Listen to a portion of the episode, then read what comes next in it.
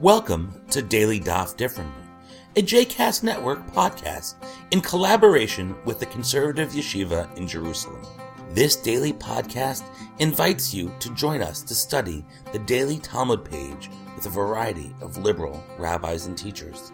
For more information about the Conservative Yeshiva, please visit conservativeyeshiva.org. For more information about the other JCast Network podcasts and blogs, please visit jcastnetwork.org. Welcome to Daily Daf Differently. My name is Rabbi Barry Chesler, and today's daf is Masechet Chagiga Yudchet, Tractate Chagiga 18. We conclude the sugya we started yesterday, which offers a different solution to the problem of compensation or tashlumim for Shavuot. Yesterday we investigated the position of Rabbi Eliezer in the name of Rabbi Oshaya, who said that the Tashlumim for Shavuot are seven days. At the end of yesterday's daf, the position of Rabbi Eliezer ben Yaakov is introduced. His teaching is based on the words Ukwatem and Ubakutz Rechem. We proclaim the holiday and we reap. But this cannot just be referring to the holiday itself, because one is forbidden to reap on holidays. Therefore, the language of the Torah is coming to teach about compensation, Tashlumim.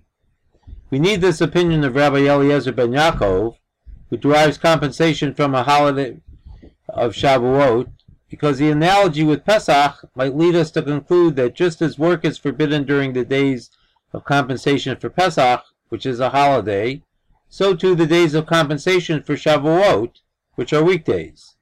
The derivation of Rabbi Eliezer ben Yaakov removes this difficulty. Today's daf begins with a justification for Rabbi Eliezer in the name of Rabbi Oshaya, who teaches the number of days of compensation, which is missing from the other interpretation. Reish Lakish brings a different proof. While his proof is very similar to the one of Rabbi Eliezer ben Rabbi Yaakov, the scriptural language is different.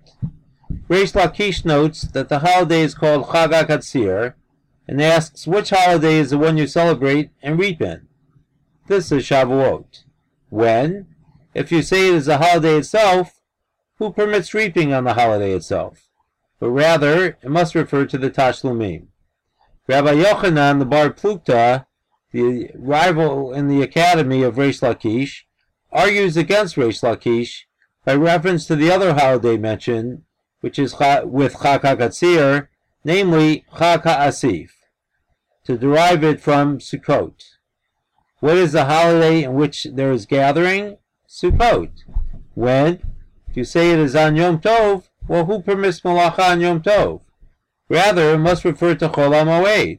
But who permits work on Chol HaMoed? Then it must be the holiday which comes at the time of the ingathering. So Chag HaKatzir must only mean that it is a holiday which comes at the time of reaping, rejecting, therefore, Reish Lakish's position.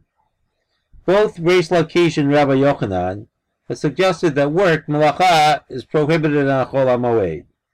The Talmud, naturally, wants the biblical proof text. A Baraita is brought based on the verse at Chag HaMatzot Tishmor Shivat Yamim.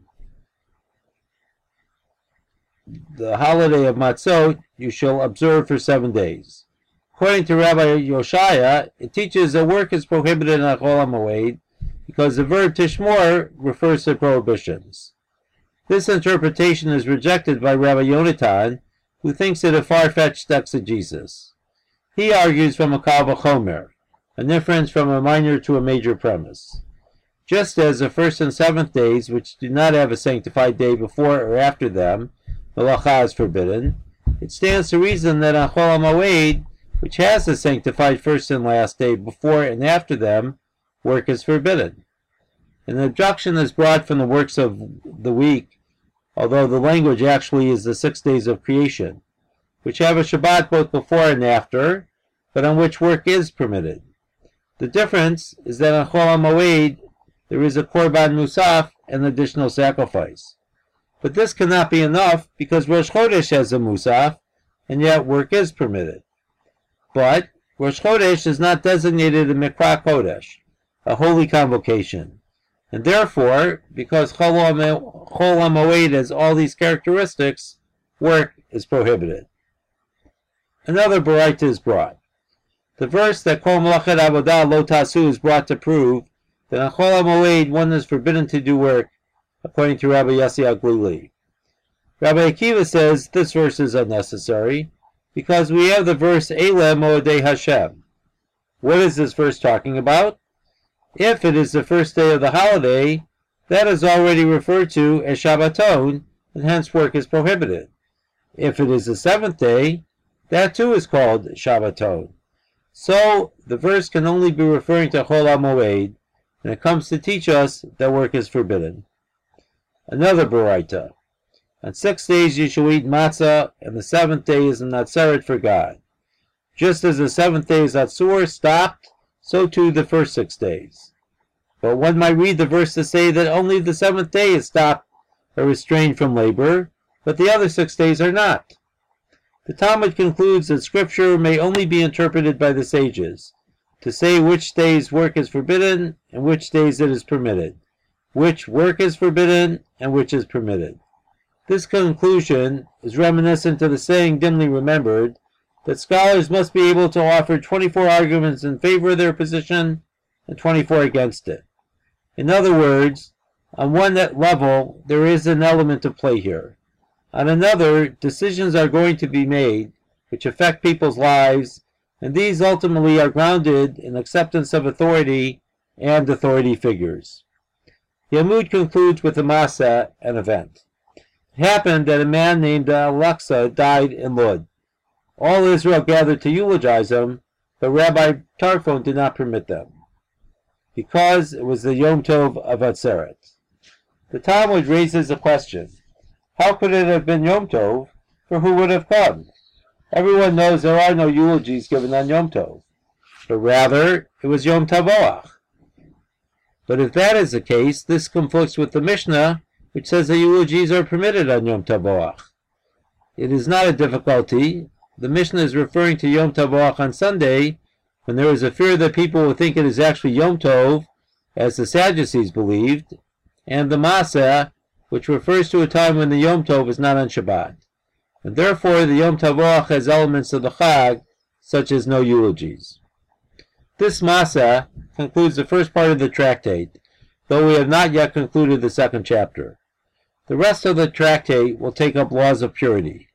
The rest of the Mishnah for chapter 2 appears on the top of the B side of 18. There are a variety of levels in the laws of purity, which the Mishnah details. One must wash his hands in order to eat non-consecrated food, called chulin, maser sheni, and truma. For sanctified food, kodesh, that is meat from sacrifices, or the grain offerings, one must immerse in the mikveh. For the water of the red heifer, if one's hands have been rendered ritually impure, it renders impure the entire body, requiring immersion in the mikveh. If one immerses in order to eat unconsecrated food, one is pure only for chulin, but is impure, forbidden to eat maser. Similarly, if one had immersed in order to become pure for maser, one is pure only for maser, but forbidden to eat truma. For truma, one is forbidden to eat sanctified food. For sanctified food, one is forbidden to touch the water of the red heifer. If one is immersed to eat something of a higher level, one is permitted a lower level. If one immersed without designating it as he did not, it is as if he did not immerse. The clothes to an Am Haaretz are midras for Purushim, those who are scrupulous regarding purity laws. The clothes of Purushim are midras for those who eat Trumah. The clothes of those who eat truma are midras for sanctified food. The clothes of one who eats sanctified food are midras for the ashes of the red heifer. Yosef ben Yoezer was the most pious of the priests, but his napkin was considered midras for sanctified food. Yochanan ben Gudgadah ate in the state of ritual purity for his entire life, yet his napkin was midras for the, for the water of the red heifer. The term midras, which lacks a convenient translation, refers to the impurity imparted by a zav, zava, or nida, a person whose bodily emissions renders him or her impure, to an object by sitting or laying on it. The significance of this term is that these objects import, impart impurity to what they subsequently come in contact with. There are some objects which contract impurity but do not transmit it. Midras is something that does both, so that it is a higher order of impurity. The second point is that the Mishnah here seems repetitious. It is often the style to list cases in ascending or descending order, rather than formulate a general rule. Here, one might imagine the items on this list simply arranged in ascending or descending order with a short descriptive statement. Finally, it is worth noting that the two sages mentioned at the end of the Mishnah, despite their scrupulousness, still could transmit impurity. Their scrupulousness alone does not render them permanently pure. The Talmud begins with the statement that Chulin and Maser require Natilat Yadayim, the washing of hands. An objection is raised. Truma and first fruits have certain obligations. A non-Kohen who eats them intentionally is subject to death, whereas the one who does so unintentionally has a 20% penalty. They are forbidden to non-Kohanim. They belong to the priest. They are annulled in a ratio of 1 to 101, and they require the washing of hands and the setting of the sun to be able to eat Truma. These restrictions pertain to both Truma and first fruits, but they do not apply to Maser, and all the more so to Chulin.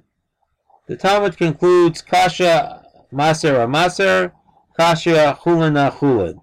We have a difficulty with regard to both Maser and Chulin. But it is not really a difficulty regarding Maser, since the two texts reflect two different opinions, the one of Rabbi Meir and the other of the rabbis. For there is a Mishnah which states that anything which requires immersion for purification according to the scribes, Midivrei Sofrim, renders impure sacred offerings and makes invalid truma. That is, makes it impure, but it does not transmit impurity. But it is permitted for chulin and maser. These are the words of Rabbi Meir. The sages forbid with maser, meaning they require washing of hands. With regard to chulin, we resolve the difficulty in the following way. One opinion is about eating chulin, which requires washing of hands, and the other is about touching. The Talmud brings an objection from Rav Shivi bar Rav Ashi, who teaches that the disagreement between Rabbi Meir and the sages only concerns the eating of maser, but they agree on touching of maser and the eating of chulin. Rather, the difference is between eating bread and eating fruit, since Rav Nachman says that one who washes in order to eat fruit is considered arrogant. The remainder of the daf is taken up with the sugya concerning the issue of intention and washing of hands or immersion. One must wash hands and immerse with the specific intention of purification in order for the hands to be rendered pure. If one did not intend the washing or immersion as an act of purification, then the hands remain unclean. But there is a Braita which states that intention does not matter, the act itself renders the hands pure. Rav Nachman offers the beginning of an answer which will be concluded on tomorrow's daf. Until tomorrow. I hope you've enjoyed today's episode of Daily Daf Differently, and that you'll join us again tomorrow for a new page. The music at the open and close of this episode is Ufros from the Epichorus album One Bead, available on Bandcamp, iTunes, and Spotify.